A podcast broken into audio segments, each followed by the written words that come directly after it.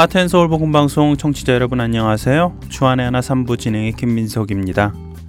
오늘은 평생 가난한 자들, 소외된 자들을 찾아 뉴욕 뒷골목에서 빈민 사역을 헌신적으로 했던 19세기 복음주의자이자 찬송 작시자로 잘 알려진 엘버트 벤자민 심푸슨 목사에 대해 나누겠습니다. 엘버트 벤자민 심푸스는 미국의 복음주의 인물 중 인정받는 한 사람으로 은혜로운 찬송가 작시자로도 잘 알려져 있습니다. 그가 작시한 찬송가 중에서 한국말로 번역되어 불려지는 찬송가들 중에는 주와 같이 길 가는 것을 비롯하여 내 주 하나님 넓고 큰 은혜는 어저께나 오늘이나 은혜 구한 내게 은혜의 주님 내 병든 손 내밀라고 등의 여러 찬송들이 있을 만큼 그의 수많은 찬송시는 많은 기독교인들에게 사랑받았지요. 뿐만 아니라 그는 선교에 많은 관심을 가지고 있어 해외 선교 및 국내 선교 현황을 사람들에게 자세히 알리고자 출판사를 세워 40여 년간을 주간 선교지를 발행하기도 했습니다. 또한 무려 100여 권이나 되는 기독교 서적을 집필하기도 했고요. 엘버트 벤자민 심푸스는 스코틀랜드에서 캐나다로 이민 온 집안의 사람으로 1843년 12월 15일 캐나다의 프린스 에드워드 섬에 있는 베이뷰라는 곳에서 태어났습니다. 그의 부모님은 신실한 장로교 사람들로서 엘버트를 아홉 자녀 중 네 번째 아들로 낳게 됩니다. 특히 엘버트는 신실한 청교도 신앙을 가진 어머니 제인으로부터 많은 영향을 받았는데요. 헌신적인 신앙생활을 하던 어머니 덕택에 당시의 여러 선교사들을 직접 만나볼 수 있었고 선교 서적들 또한 많이 읽으면서 선교에 대한 관심을 많이 가지게 됩니다. 찬양 함께 하신 후에 엘버트 심프슨 목사의 이야기 계속해서 전해드리겠습니다.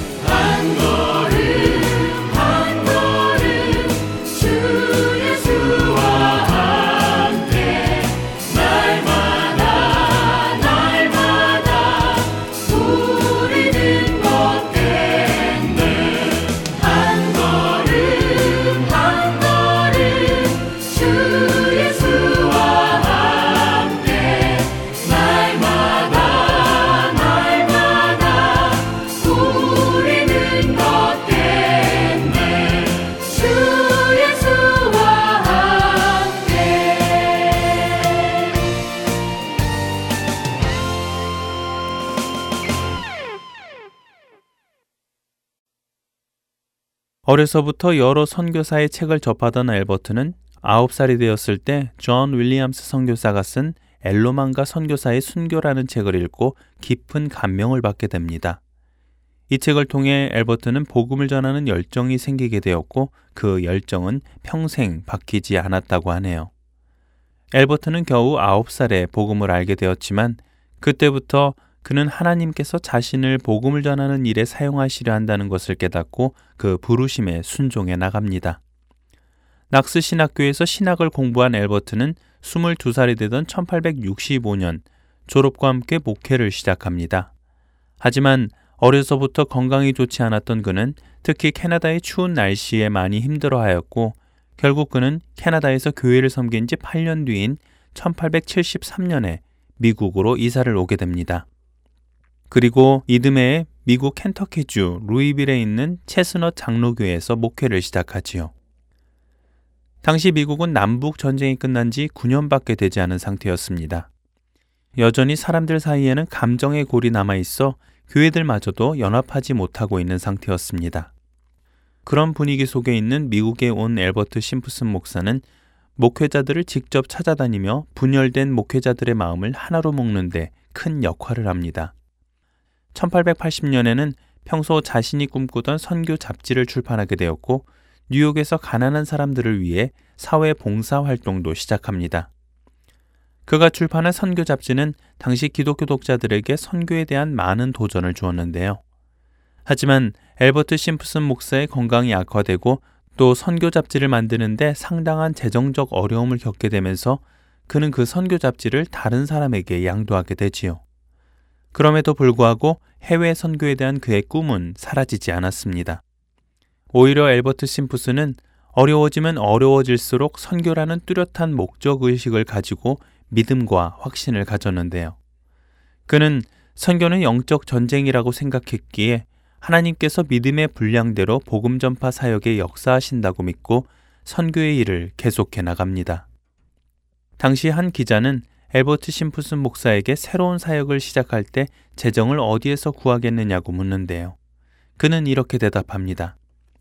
세상 사업도 성공할 만한 가치가 있는 일이라면 항상 투자할 사람이 있는 법입니다. 이와 같이 하나님 일도 하나님 보시기에 가치 있는 사역이라면 하나님께서 모두 채워주시는 법입니다. 라고요. 엘버트 목사는 1881년 11월 그는 뉴욕의 한 클럽 홀에서 함께 선교에 동참하고자 하는 사람들에게 기도회를 가질 것을 제안합니다. 당시 이 기도 모임에 참석한 사람의 수는 엘버트를 포함하여 불과 8명에 지나지 않았습니다.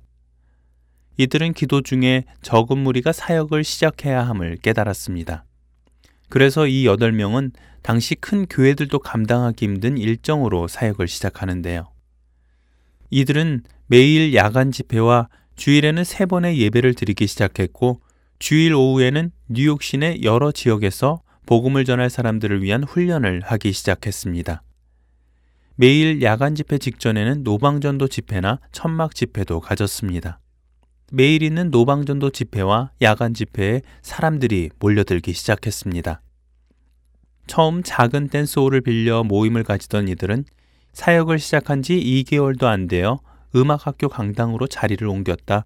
그 후에는 스타인웨어 강당으로 그리고 극장으로까지 자리를 확대해 나갑니다. 그리고 이때 하나님께서는 그와 함께 동역할 많은 동역자들을 붙여주시지요. 엘버트 심프슨 목사는 당시 이 모임에서 아무런 월급을 받지 않았습니다. 그는 자신의 필요를 하나님께서 공급하실 것을 믿었고 자신이 쓴 저서에서 나오는 수입 등으로 생활을 충당하였지요.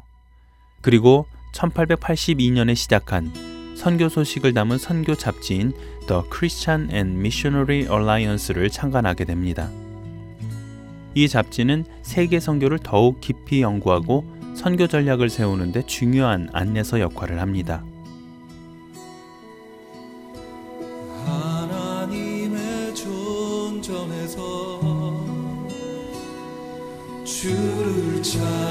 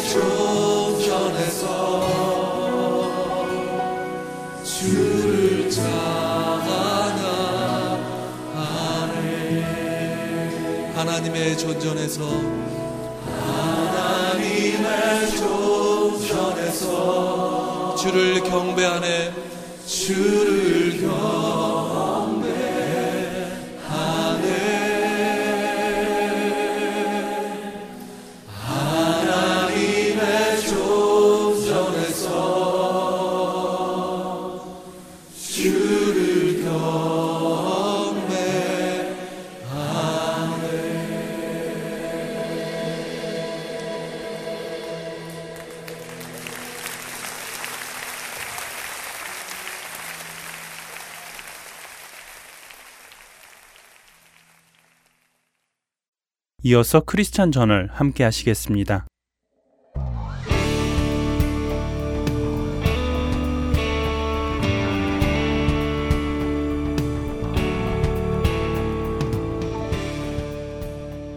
여러분 안녕하십니까? 크리스천 저널의 최승진입니다. 크리스천 저널 이 시간은 세계 기독교계의 소식과 우리 기독교인들이 알아야 할 소식들을 한 주간 모아 전해드리며 우리 크리스찬들이 어떤 관점으로 이런 사건들을 보아야 할지 함께 생각해 보는 시간입니다. 먼저 뉴스를 전해드리겠습니다. 시진핑 정권 출범 이후 중국의 종교 탄압이 그 어느 때보다도 심각한 것으로 나타났다고 한국 순교자의 소리가 보도했습니다. 한국 순교자의 소리는 중국의 파프 목사와의 인터뷰를 통해 중국 정부의 교회를 향한 탄압이 문화혁명 이래 역사적으로 본 적이 없을 정도로 최고조에 달했다고 밝혔습니다. 많은 도시에서 교회와 십자가가 파괴되는 일이 광범위하게 일어나고 있으며 가정교회는 강압적으로 문을 닫게 되고 교회의 재산은 몰수당하고 있다고 바프 목사는 전했습니다. 다음 뉴스입니다. 일본에서 지난 2년 동안 성분화증 환자 2명이 성전환 수술을 하지 않은 채 호적을 여성에서 남성으로 변경을 허락받았다고 마이니치 신문이 전했습니다. 성분화증이란 염색체나 호르몬 분비 이상으로 난소나 정소 성기 발력 등의 이상이 생겨 남성인지 여성인지를 명확히 판단하기 어려운 증세를 뜻합니다. 이들은 신체는 여성이지만 태아기 때부터 남성 호르몬이 지나치게 많이 분비되어 자신을 남성으로 생각하고 생활하는 경우가 있다고 합니다.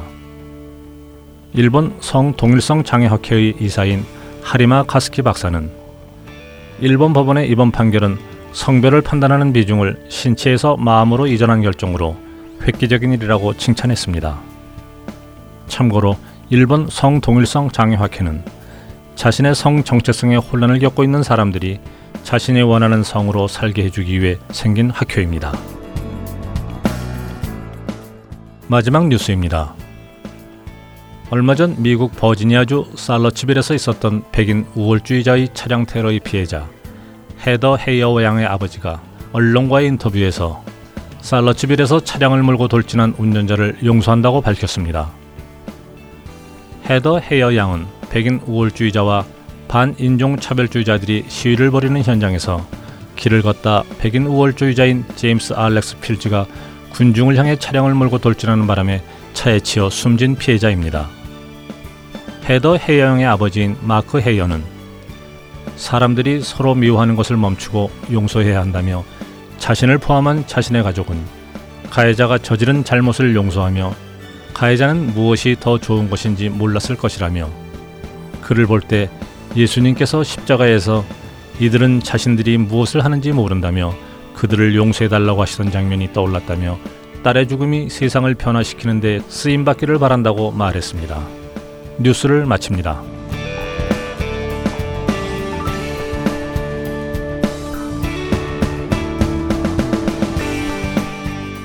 미국의 남북 전쟁 당시 남부군은 노예 제도를 찬성했고 북부군은 노예의 해방을 주장했습니다. 북부는 이미 노예 제도를 폐지했었지요. 그러나 상당한 돈벌이가 되기도 하고 또 실제로 노예들의 노동력이 필요하기도 했던 남부는 노예 해방을 반대했습니다. 아이러니한 것은 남부 사람이나 북부 사람들 대부분이 그리스도인들이었다는 것이지요. 어쨌든 그 당시 노예 제도를 지지하는 남부군을 이끌던 사람 중에는 로버트 리라는 남부군 총사령관이 있었습니다. 그는 비록 노예 제도를 지지하는 남부군의 사령관이었지만 그의 온화한 인품과 인격은 사람들에게 존경을 받았습니다. 당시 남부군 사이에서도 내부의 다툼이 끊이지 않았지만 그런 다툼들을 로버트 리 장군은 잘 중재했었다고 알려졌지요. 그리고 리 장군 개인적으로는 노예제도에 반대했었지요.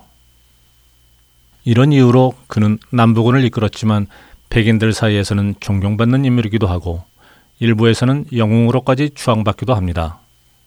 이번에 백인 우월주의자들과 반인종차별주의자들이 대립하여 시위를 하던 중 끔찍한 테러 사고가 있었던 살러치빌에는 바로 이 로버트 리 장군의 동상이 있습니다. 살러치빌 시정부는 이 로버트 장군의 동상을 철거하기로 발표를 했고 여기에 백인 우월주의자들이 철거의 반대 집회를 열면서 이렇게 일이 번진 것이지요. 이런 인종 간의 차별과 대립은 지난 역사를 보면 늘 있어 왔었던 것 같습니다. 그러나 자세히 살펴보면 꼭 인종이 다르기 때문만은 아닌 것 같습니다. 같은 황인종인 한국과 일본, 그리고 중국은 오래전부터 서로가 서로를 공격하는 전쟁을 많이 치루어 왔습니다. 그러니 같은 인종이라고 해서 차별이 없는 것은 아닌 것이지요. 그렇다면 나라의 문제일까요? 우리 한국을 보면 한국인들에게는 뿌리 깊은 지역 감정이라는 것이 있습니다. 어느 도 사람은 어때? 어느 도 사람은 저래? 하며 서로가 서로를 미워하고 차별하고 업신여기는 일이 오랜 세월 속에서 있어 왔습니다. 그러면 같은 도 사람들은 괜찮을까요? 그런 것 같지도 않습니다. 같은 도 사람들 중에도 북도와 남도로 나뉘고 북도와 남도로 나뉜 후에는 무슨 동네와 무슨 동네로 나뉘고 무슨 동네로 나뉘면 또 무슨 학교와 무슨 학교로 나뉘고 다툼을 이어가는 모습을 우리는 쉽게 볼 수 있습니다. 결국 이것은 인종 간의 문제라기보다 지역 간의 문제라기보다는 우리 인간 안에 있는 죄성의 문제라고 보는 것이 옳을 것입니다. 늘 나와 같지 않은 사람을 적으로 생각하고 미워하고 다투는 그 모습이 죄성을 지닌 우리 인간 역사 속에서 끊이지 않고 있어 온 것이지요. 인류의 첫 아들인 가인과 아벨에서부터 말입니다. 이렇게 늘 다투고 싸우는 인간들에게 예수님은 오셔서 우리를 하나 되게 하셨습니다.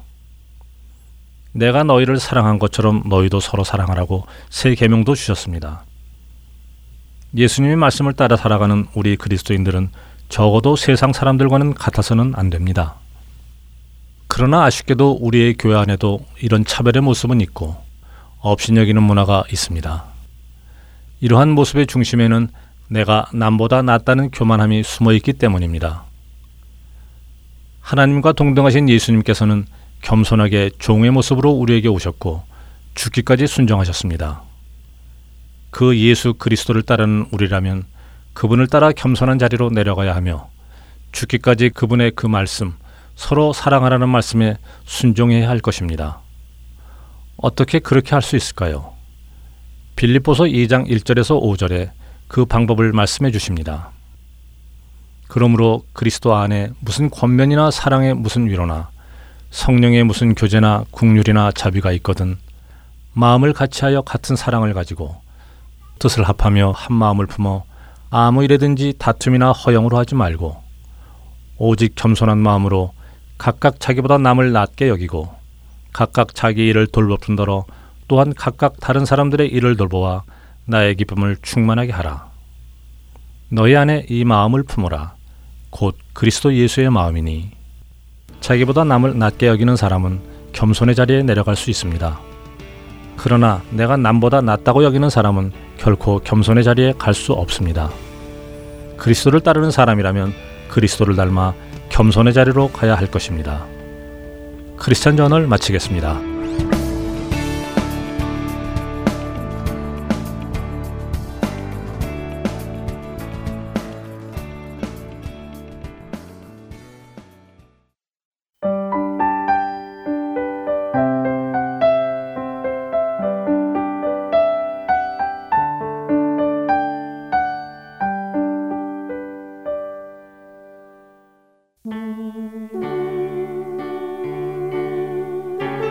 나는 소리요.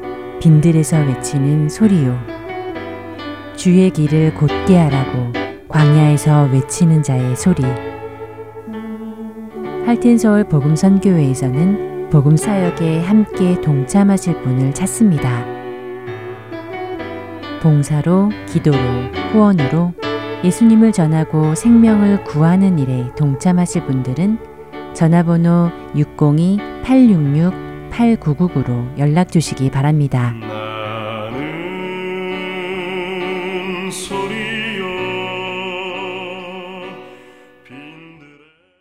성경 번역의 역사를 알아보는 프로그램 성서 이야기로 이어드립니다.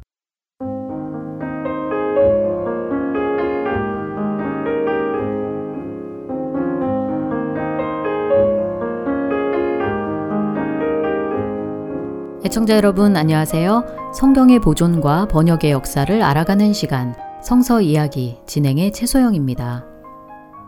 지난 시간에는 중세 시대의 성경에 대해 살펴보았는데요. 중세 시대의 유럽은 교회와 성경이 모든 문화와 사상의 중심이었지만 성직자 외에 일반 서민들이 성경을 가까이 할 수 없었고 성경이 다른 언어로 번역되는 것도 금지되었던 시대였습니다. 그 이유는 교황의 정치적 권력과 지위가 높아지고 교황의 권위를 성경보다 위에 두면서 교회가 점차 타락하게 되었기 때문이었지요. 이러한 교회와 교황에 대해 비판하며 오직 성경만이 유일한 권위라고 주장했던 존 위클리프는 라틴어 성경을 영어로 번역하였습니다. 신구약 전체를 영어로 옮긴 최초의 영어 성경 번역판이었지요. 그리고 존 위클리프가 죽은 지 약 70년 후에 인류 역사에 큰 변화를 일으킨 기술이 발명되었는데요. 바로 독일인 요하네스 구텐베르크의 인쇄술의 발명입니다. 구텐베르크의 인쇄술이 발명되기 이전에는 성경을 비롯하여 모든 책들은 손으로 직접 필사하여 만들어졌지요. 손으로 일일이 써서 책을 만들고 보급하는 것은 비용과 시간이 많이 걸리는 일이었기에 책은 주로 귀족이나 학자, 성직자들의 전유물이었습니다. 그러나 인쇄술의 발명으로 짧은 시간에 대량의 책을 인쇄하게 되면서 일반 서민들에게까지 책을 보급할 수 있게 되었지요. 이와 함께 성경도 많은 사람들의 손에 들려지게 되었는데요. 중세시대에 수도원이나 교회 도서관에 꽁꽁 묶여 있던 성경이 인쇄술의 발명으로 많은 사람들에게 전파되고 여러 언어로 활발하게 번역되기 시작한 것입니다. 구텐베르크가 인쇄술을 발명하고 본격적으로 인쇄한 것도 바로 성경이었지요. 구텐베르크가 인쇄한 성경은 두 권으로 된 라틴어 성경으로 당시 180부가 인쇄되어 모두 팔렸고 그중 현재 48권이 남아있다고 하네요. 인쇄술은 빠르게 퍼져나가 독일, 이탈리아, 프랑스, 스위스 등 유럽 곳곳에 인쇄소가 생겼고 수많은 종류의 인쇄물이 출판되기 시작했는데요. 이 중 가장 많이 인쇄된 책은 다름 아닌 성경이었습니다. 1488년에는 이탈리아의 손치노라는 작은 마을에서 타나크, 즉 히브리어 구약 성경 전권이 최초로 인쇄되기도 했지요. 이뿐 아니라 유럽 각지에서 독일어, 이탈리아어, 프랑스어 등 여러 언어로 번역된 성경이 인쇄되고 전파되어 나갔습니다. 중세시대와 비교해 보면 정말 엄청난 변화이지요. 중세시대에는 특정 시대의 전유물이었던 성경이 인쇄술의 발명과 더불어 여러 언어로 번역되고 전파되어 이제 많은 사람들은 자기의 모국어로 된 성경을 읽을 수 있게 되었으니 말입니다. 이러한 배경 가운데 종교개혁도 일어나게 되었는데요. 당시 로마 교회는 공로 사상을 강조하며 면죄부를 팔아 성당을 짓고 부를 축적하는 등 매우 타락한 상태였지요. 이에 대해 마틴 루터는 95개 조의 반박문을 제기하였고 교회나 교황이 아니라 성경이 궁극적인 권위라고 주장하였습니다. 이로 인해 루터는 교회로부터 출교를 당했으나 오직 성경만이 유일한 권위임을 주장했던 그의 종교개혁 사상은 많은 사람들에게 빠르게 퍼져나갔습니다. 루터의 종교개혁이 일어나기 약 200년 전에 위클리프가 성경의 권위와 중요성을 강조하며 성경을 영어로 번역했었지요.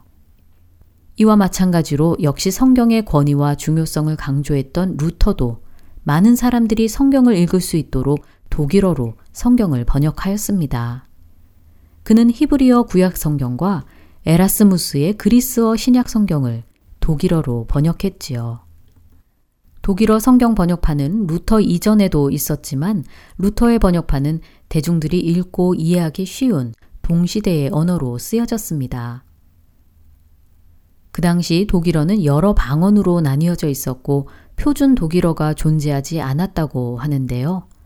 결과적으로 루터는 나뉘어져 있던 독일어를 표준화시키고 다양한 계층의 사람들이 읽을 수 있는 성경 번역판을 만들어낸 것이었지요. 마틴 루터는 단 11주 만에 신약 성경 번역을 마쳤고 그 초판은 출간되자마자 날개 돋친 듯 팔렸습니다. 모든 계층의 사람들이 이해할 수 있는 쉬운 언어로 쓰여졌을 뿐 아니라 그 가격도 매우 저렴했기 때문이지요. 그리고 무엇보다 그 당시 많은 사람들이 말씀에 갈급해 있었기 때문일 것입니다. 종교개혁을 반대했던 요하네스 코우라에우스 사제는 성경이 특별한 사람들만 읽을 수 있는 것이라고 생각했었는지 독일어 성경이 빠르게 번져나가는 것을 보며 비꼬듯이 이렇게 말했습니다. 독일어를 조금이라도 읽을 줄 아는 사람이라면 재단사도 구두수성공도 여자와 평범한 사람들도 루터의 신약 성경을 진리의 셈으로 여기며 깊이 열중해서 그것을 읽고 있었다. 어떤 이들은 그것을 암기하여 그들 가슴에 품고 다녔다. 라고요. 비록 그는 비꼬듯이 말했지만 우리는 그의 말을 통해서 이전에는 성경이 가까이 할 수 없었던 말씀에 갈급한 많은 사람들이 이제 그들의 언어로 번역된 성경을 가지고 얼마나 열심히 읽고 공부하는지 알 수 있습니다. 마틴 루터의 성경 번역은 독일에만 영향을 준 것은 아닙니다. 그는 다른 언어로 성경이 번역되는데 큰 영향을 주었는데요. 루터의 신약이 출간된 지 1년 만에 네덜란드어 성경이 출간되었고 성경은 덴마크어, 스웨덴어, 헝가리어, 리투아니아어, 폴란드어, 루마니아어, 보헤미아어, 슬로베니아어, 아이슬란드어 등으로 번역되었습니다. 마틴 루터라는 한 사람으로부터 시작된 종교개혁과 그 과정에서 일어난 성경 번역은 많은 사람들의 손에 성경을 들려주고 성경을 읽고 배우고 전하게 하였습니다. 마틴 루터로부터 시작되어 얼마나 많은 사람들이 성경을 읽게 되었고 그의 독일어 번역판으로 시작되어 얼마나 많은 언어로 성경이 번역되었는지 참으로 놀랍지 않으신가요?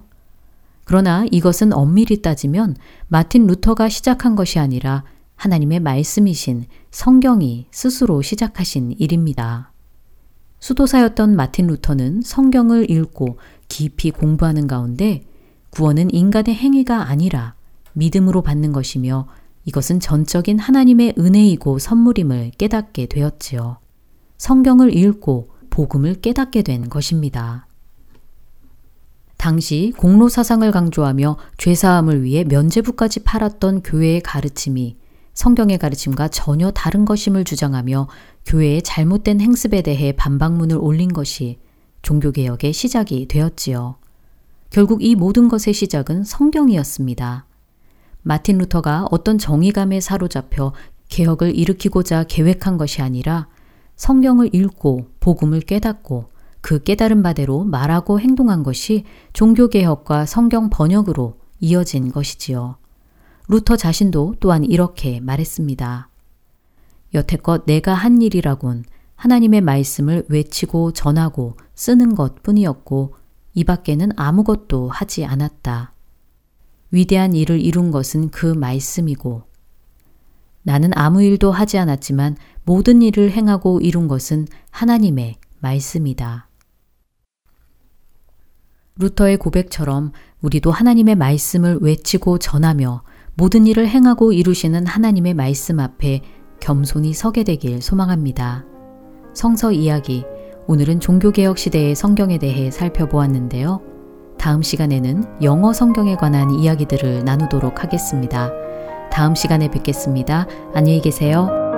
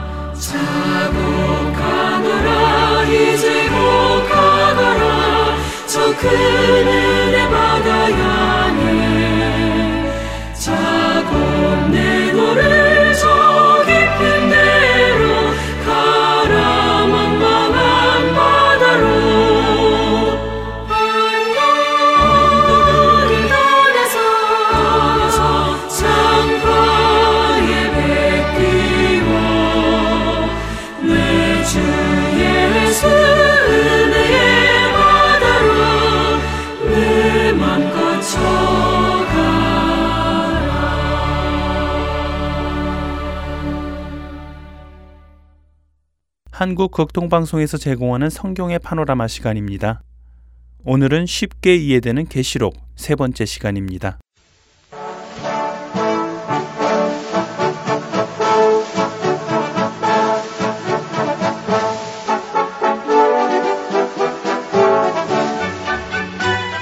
성경의 파노라마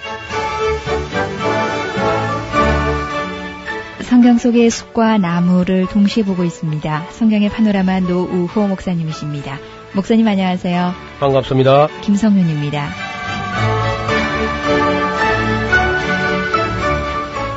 요한계시록 계속 이어집니다. 네, 계시록을 우리가 공부하면서 역사적 배경을 지난 시간에 우리가 살펴보았습니다. 네. 그 절박한 상황이고 또 성도들은 두려움에 사로잡혀 있고 또 지나치게 예수님을 빨리 왔으면 하는 그런 기대감으로 오해에 빠져 있는데 만약에 그럴 때 얘들아 내가 앞으로 2000년까지는 갈 수 없다.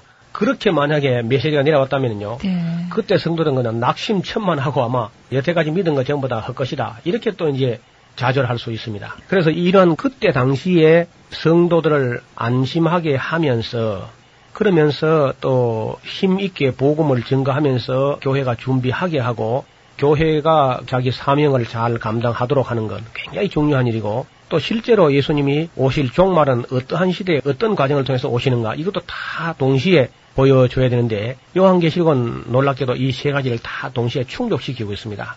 그러니까 제일 시급한 것은 그때 당시 성도들 하여금 두려워하지 않게 하는 것. 네. 놀라지 않게 하고 담대하게 하나님 나라를 증거하게 하는 것. 이거 제일 절박한 문제고. 무엇보다도 중요하네요. 예. 그 다음에 두 번째는 이제 교회가 예수님 오실 때까지 어떤 모습으로 다듬어져야 되는가. 음. 어, 교회가 어떤 일을 해야 되는가 하는 것도 이제 역시 해야 될 일이고. 네. 그 다음에 또 우리가 알고 있는 대로 이제 정말 종말, 역사의 종말은 어떤 식으로 진행돼 가지고 어떤 과정을 거쳐 가지고 예수님 오시는가 음. 하는 것도 이제 밝게 알려놔야 되거든요. 네. 그것이 뭐 없다면은 예수님 마지막에 오시는 그 장면이 밝혀지지 못한다면은 종말론이 무슨 의미가 있습니까? 그래서 이 세 가지 요한계시록에는 꼭 이 세 가지가 이제 있는데 계시록은 꼭 이 세 가지를 이야기합니다 확실하게. 네. 그세 그 가지를 놓치지 않고 딱 붙잡으면은요 계시록은 그렇게 어렵지 않게 이해가 될 수 있습니다. 우리 성도님들도 계시록 1장을 한번 다 피해 보시기를 바랍니다. 성경 본 바닥을 보는 건 매우 중요합니다. 요한 계시록 1장이 아주 중요한 장인데요. 1절부터 3절까지는 그저 서론처럼 인사처럼 이렇게 되어 있습니다. 그리고 이제 4절부터도 쭉 인사가 나오는데 인사 중에서도 여기 4절부터 좀 자세히 보겠습니다. 요한은 아시아에 있는 일곱 교회에 편지하노니 이제도 계시고 전에도 계시고 장차 오실 이와 하는 것은 성부를 말합니다. 네. 그 보좌 앞에 일곱 영과 하는 것은 성령을 말하고요. 또 충성된 증인으로 죽은 자들 가운데서 먼저 나시고 땅의 임금들의 머리가 되신 예수 그리스도 성자. 성자를 말합니다. 예. 그러니까 성부, 성령, 성자 이렇게 되어 있어요. 일반적으로는 성부, 성자, 성령 그렇게 하는데 지금 이 순서는 성부 그리고 성령, 성자 여기 줄을 꼭 쳐놓으실 것은요. 5절에 또 충성된 정인으로서 죽은 자들 가운데서 먼저 나시고 땅의 임금들의 머리가 되신 예수 그리스도 이게 아주 중요한 말이죠. 그 당시에 성도들은요. 땅의 임금들의 머리가 로마 황제 도미티아누스 황제인 줄 알고 있었어요. 예. 그러니까 겁이 나지. 음. 그런데 성경은 땅의 임금들의 머리가 도미티아누스 황제가 아니고 로마 황제가 아니고 예수 그리스도가 땅의 임금들의 머리다 고 말씀하고 있는 겁니다. 그 다음에 그 어, 예수 그리스도를 말미암아서 은혜와 평강이 너희에게 있기를 원하노라. 예, 은혜가 있고 평강이 있어야 됩니다. 신앙생활 하면서 마음에 평강이 없고 맨날 두렵고 떨리고 하면은요. 그 어떻게 증거하겠습니까? 예. 그 평강이 있기를 원하노라. 샬롬. 그 평강이 이제 히브리어로는 샬롬이고 헬라어로 쓸 때는 보통 에이레네라는 말을 쓰는데 에이레네보다는 샬롬이 훨씬 더 원의에 더 가깝습니다. 네. 원 뜻에 무슨 말이냐면은 대개 이 평화라는 말이 세 가지가 있는데 하나는 팍스 이탈리아식으로 하면은 로마 라틴어식으로 하면 팍스라는 게 있습니다. 이것은 이제 피스가 된 거죠. 음. 그 다음에 이제 그리스에서는 에이레네라는 평화가 있고 히브리 사고로서는 샬롬인데 샬롬이 가장 중요한 거예요. 에이레네 같은 것은 철학적으로 자기 어떤 사상을 가지고 마음을 안정시키는 그런 방법이 되겠고요. 어떤 욕구든지 그저 잠재워버리는 자기 철학적으로 그저 자기 영혼을 속여서 안정을 하는 그런 정도밖에는 안 됩니다. 그 에이레네라는 것, 그리스식의 평화라는 것이 마음의 동료가 다 가라앉은 상태, 뭐 그런 정도죠. 그리고 피스라고 하는 팍스라는 로마식의 이탈리아식의 그런 평화라는 것은 전쟁만 없으면 그죠. 어떤 사람이 억압을 하든지 말았든지 간에 전쟁만 끝이 나면 그냥 평화입니다. 음. 아주 저질이죠. 평화라도. 네. 근데 히브리식의 이 샬롬이라고 하는 것은 하나님과 사이에 죄 문제가 해결되고 하나님과 화목이 이루어진 상태, 아무 두려울 것이 없는 상태, 음. 그런 상태가 샬롬이죠. 어떻든 실제로 요한의 마음속에 지금 들려오는 음성은 샬롬이지만은 기록을 헬라어로 쓰다 보니까 아마 에이레네로 그렇게 기록될 수밖에 없지요. 6절 그 아버지 하나님을 위하여 우리를 나라와 제사장으로 삼으신 그에게 영광과 능력이 세세토록 있기를 원하노라. 아멘. 영광과 능력이 하나님께 영원히 있겠죠. 볼지어다 구름을 타고 오시리라 각인의 눈을 걸어 보겠고 그를 찌른 자들도 볼터이요 땅에 있는 모든 족속이 그를 인하여 애곡하리니 그러하리라. 아멘. 주 하나님이 가라사대 나는 알파와 오메가요 이제도 있고 전에도 있었고 장차 올 자요 어떤 자라 그럽니까? 전능한 자라. 그렇습니다. 전능한 자입니다. 예. 여기도 이제 줄을 쳐 놓으시길 바랍니다. 아까 우리는 예수님을 갖다 말씀하실 때에 땅의 임금들의 머리가 되시는 예수 그리스도라고 말씀하시고 있고 또 하나님께서는 전능한 자다. 나 여호와는 전능한 하나님이다. 그래서 이제 1장은 매우 중요한 내용이 들어 있는데 여기 바로 이제 그때 당시에 성도들이 두려워하고 있었다는 이 사실을 잊지 마시고 잘 보시기 바랍니다. 그리고 이제 요한은 나 요한은 너희 형제요 예수의 환란과 나라와 참음에 동참하는 자라 하나님의 말씀과 예수의 증거를 인하여 바모라는 섬에 있었더니 주의 날에 내가 성령에 감동하여 내 뒤에서 나는 나팔 소리 같은 큰 음성을 들으니 가로되 너 보는 것을 책에 써서 에베소, 스모나, 버가모, 두아디라, 사대, 빌라델비아, 라오디게아 일곱 교회 보내라 하시기로 몸을 돌이켜 나들어 말하는 음성을 알아보려고 하여 돌이킬 때에 일곱 금 촛대 거기 줄을 한번 쳐보십시오. 일곱 금 촛대를 보았는데 촛대 사이에 인자 같은 이가 발에 끌리는 옷을 입고 가슴에 금띠를 띠고 이 모습을 가만히 연상하면서 들으시기 바랍니다. 촛대 사이에 인자 같은 이가 발에 끌리는 옷을 입고 가슴에 금띠를 띠고 그 머리와 털의 희가 흰 양털 같고 눈 같으며 그의 눈은 불꽃 같고 그의 발은 풀무에 달려난 빛난 주석 같고 그의 음성은 많은 물소리와 같으며 오른손에 일곱 별이 있고 그 입에서 좌우에 날선 검이 나오고 그 얼굴은 해가 힘있게 비치는 것 같더라. 그 모습이 어떻습니까? 초라합니까? 위험이 있습니까? 위험 있네요. 굉장히 위험 있는 그런 모습이었습니다. 17절 보면요. 내가 볼 때, 내가는 요한이 보는 겁니다. 예. 내가 볼 때 그 발 앞에 엎드러져 죽은 자 같이 되매. 요한이 이 예수님의 모습을 보는 순간에 얼마나 그 위험에 압도되었던지 그냥 죽은 자 같이 되었다는 겁니다. 때문에 그가, 그는 이제 예수님이죠. 그가 오른손을 내게 얹고 가라사대 뭐라 그럽니까? 첫 말이. 가라사대 두려워 말라. 그렇죠. 두려워 말라. 왜 두려워 말라 하냐 하면요. 요한이 두려워하니까. 예. 그리고 요한만 두려워하는 것이 아니고 그때 성도들이 다 두려워하고 있었고 또 각 교회 교역자들도 굉장히 두려워하고 있는 두려움에 사로잡혀 있는 그런 때에 예수님의 첫 말씀이 두려워 말라. 두려워 말라. 예. 예. 왜냐하면은 그 두려워하지 말아야 될 근거를 제시합니다. 나는 처음이요 나중이니 곧 산자라. 우리는 보통 십자가에 못 박힌 죽은 예수만 믿고요. 부활하신 살아계신 예수님으로 믿지 않는 경우가 많아요. 내가 전에 죽었었노라. 전에 죽었었지요.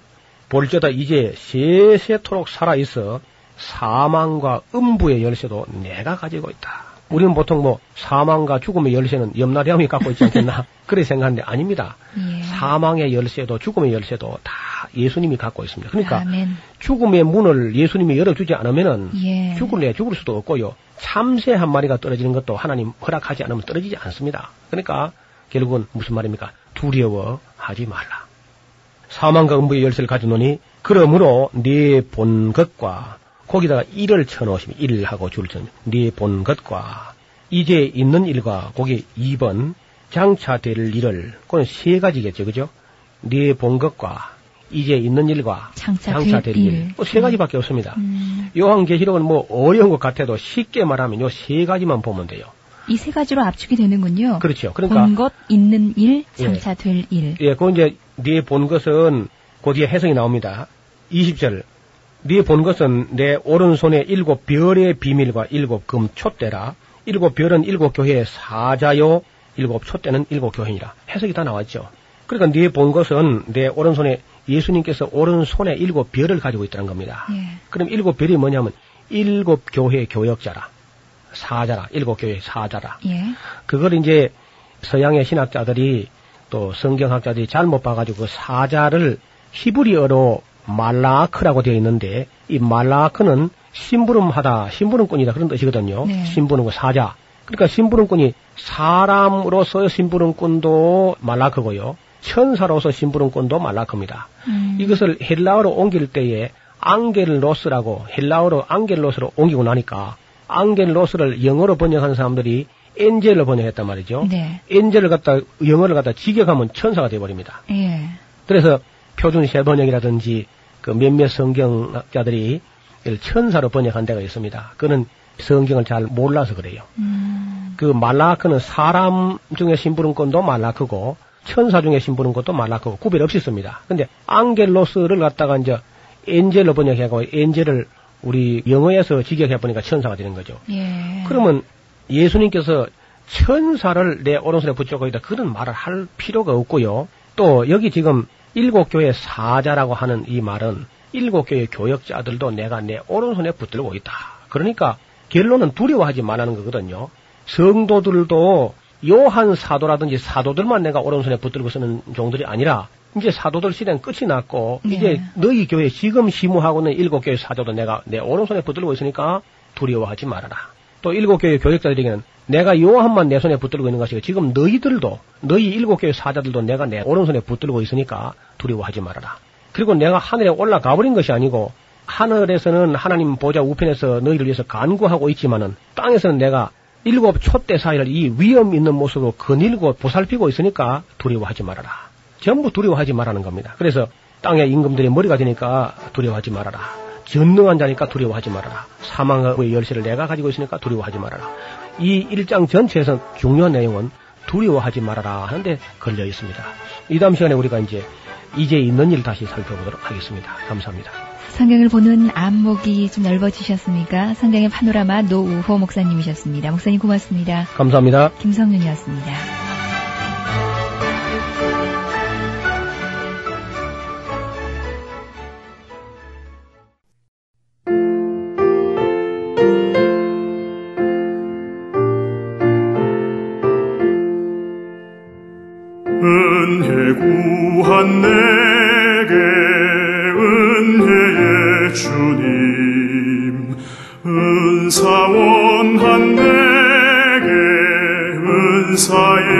주님 신유 구한 내게 신유의 주님 나의 마음 속에 지금 오셨네. 나의 생명 되는 내 주 예수님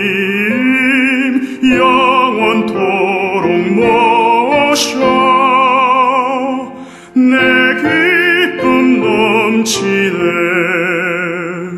말씀 위에 서서 내 뜻 버리고 감정을 버리고 말씀에 서니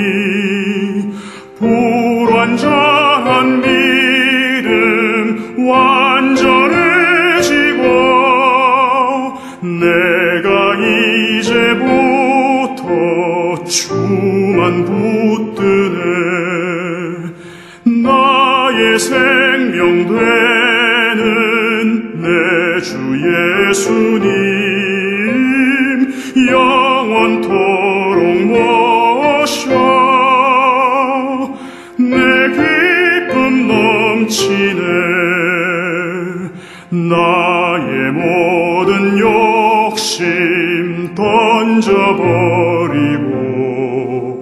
내가 염려하며 계획하던 것 믿고 기도하며 주께 맡기고 주의 뜻을 따라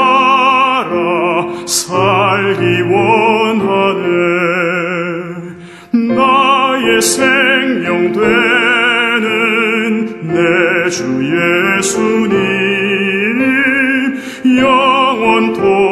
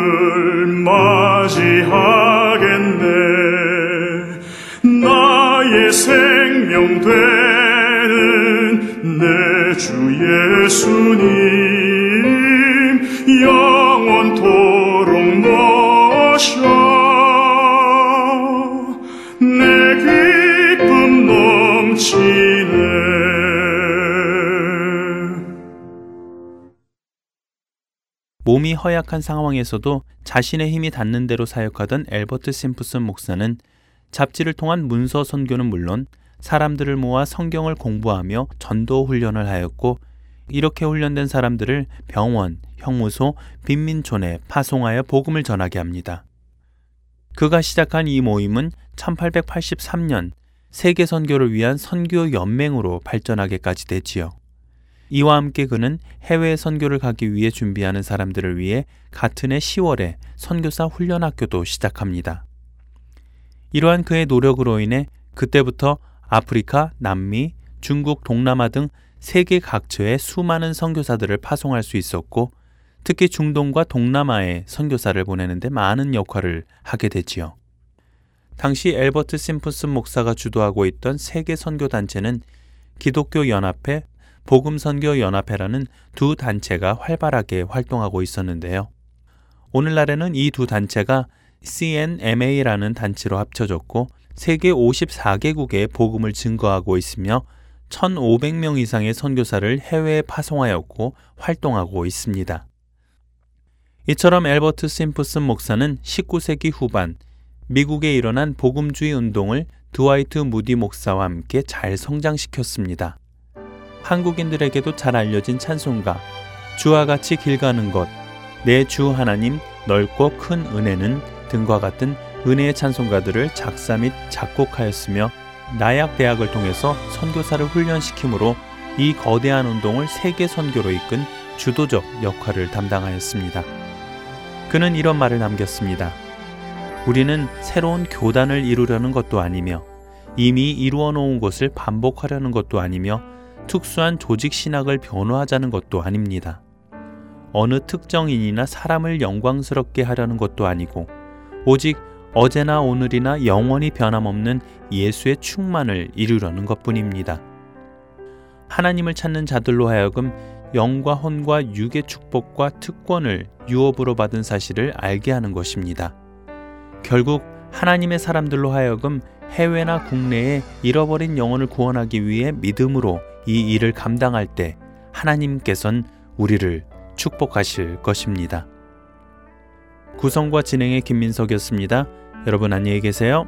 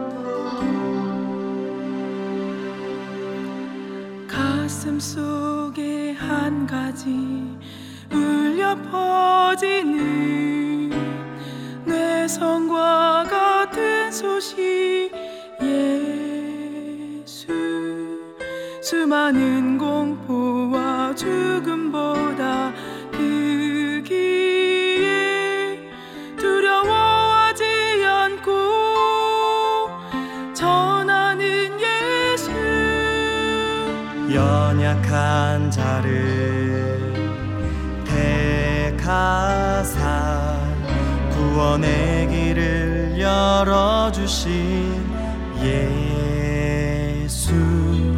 나의 죄 사하사 십자가에 못 박히시고 부활하신 예수를 전하리라. 주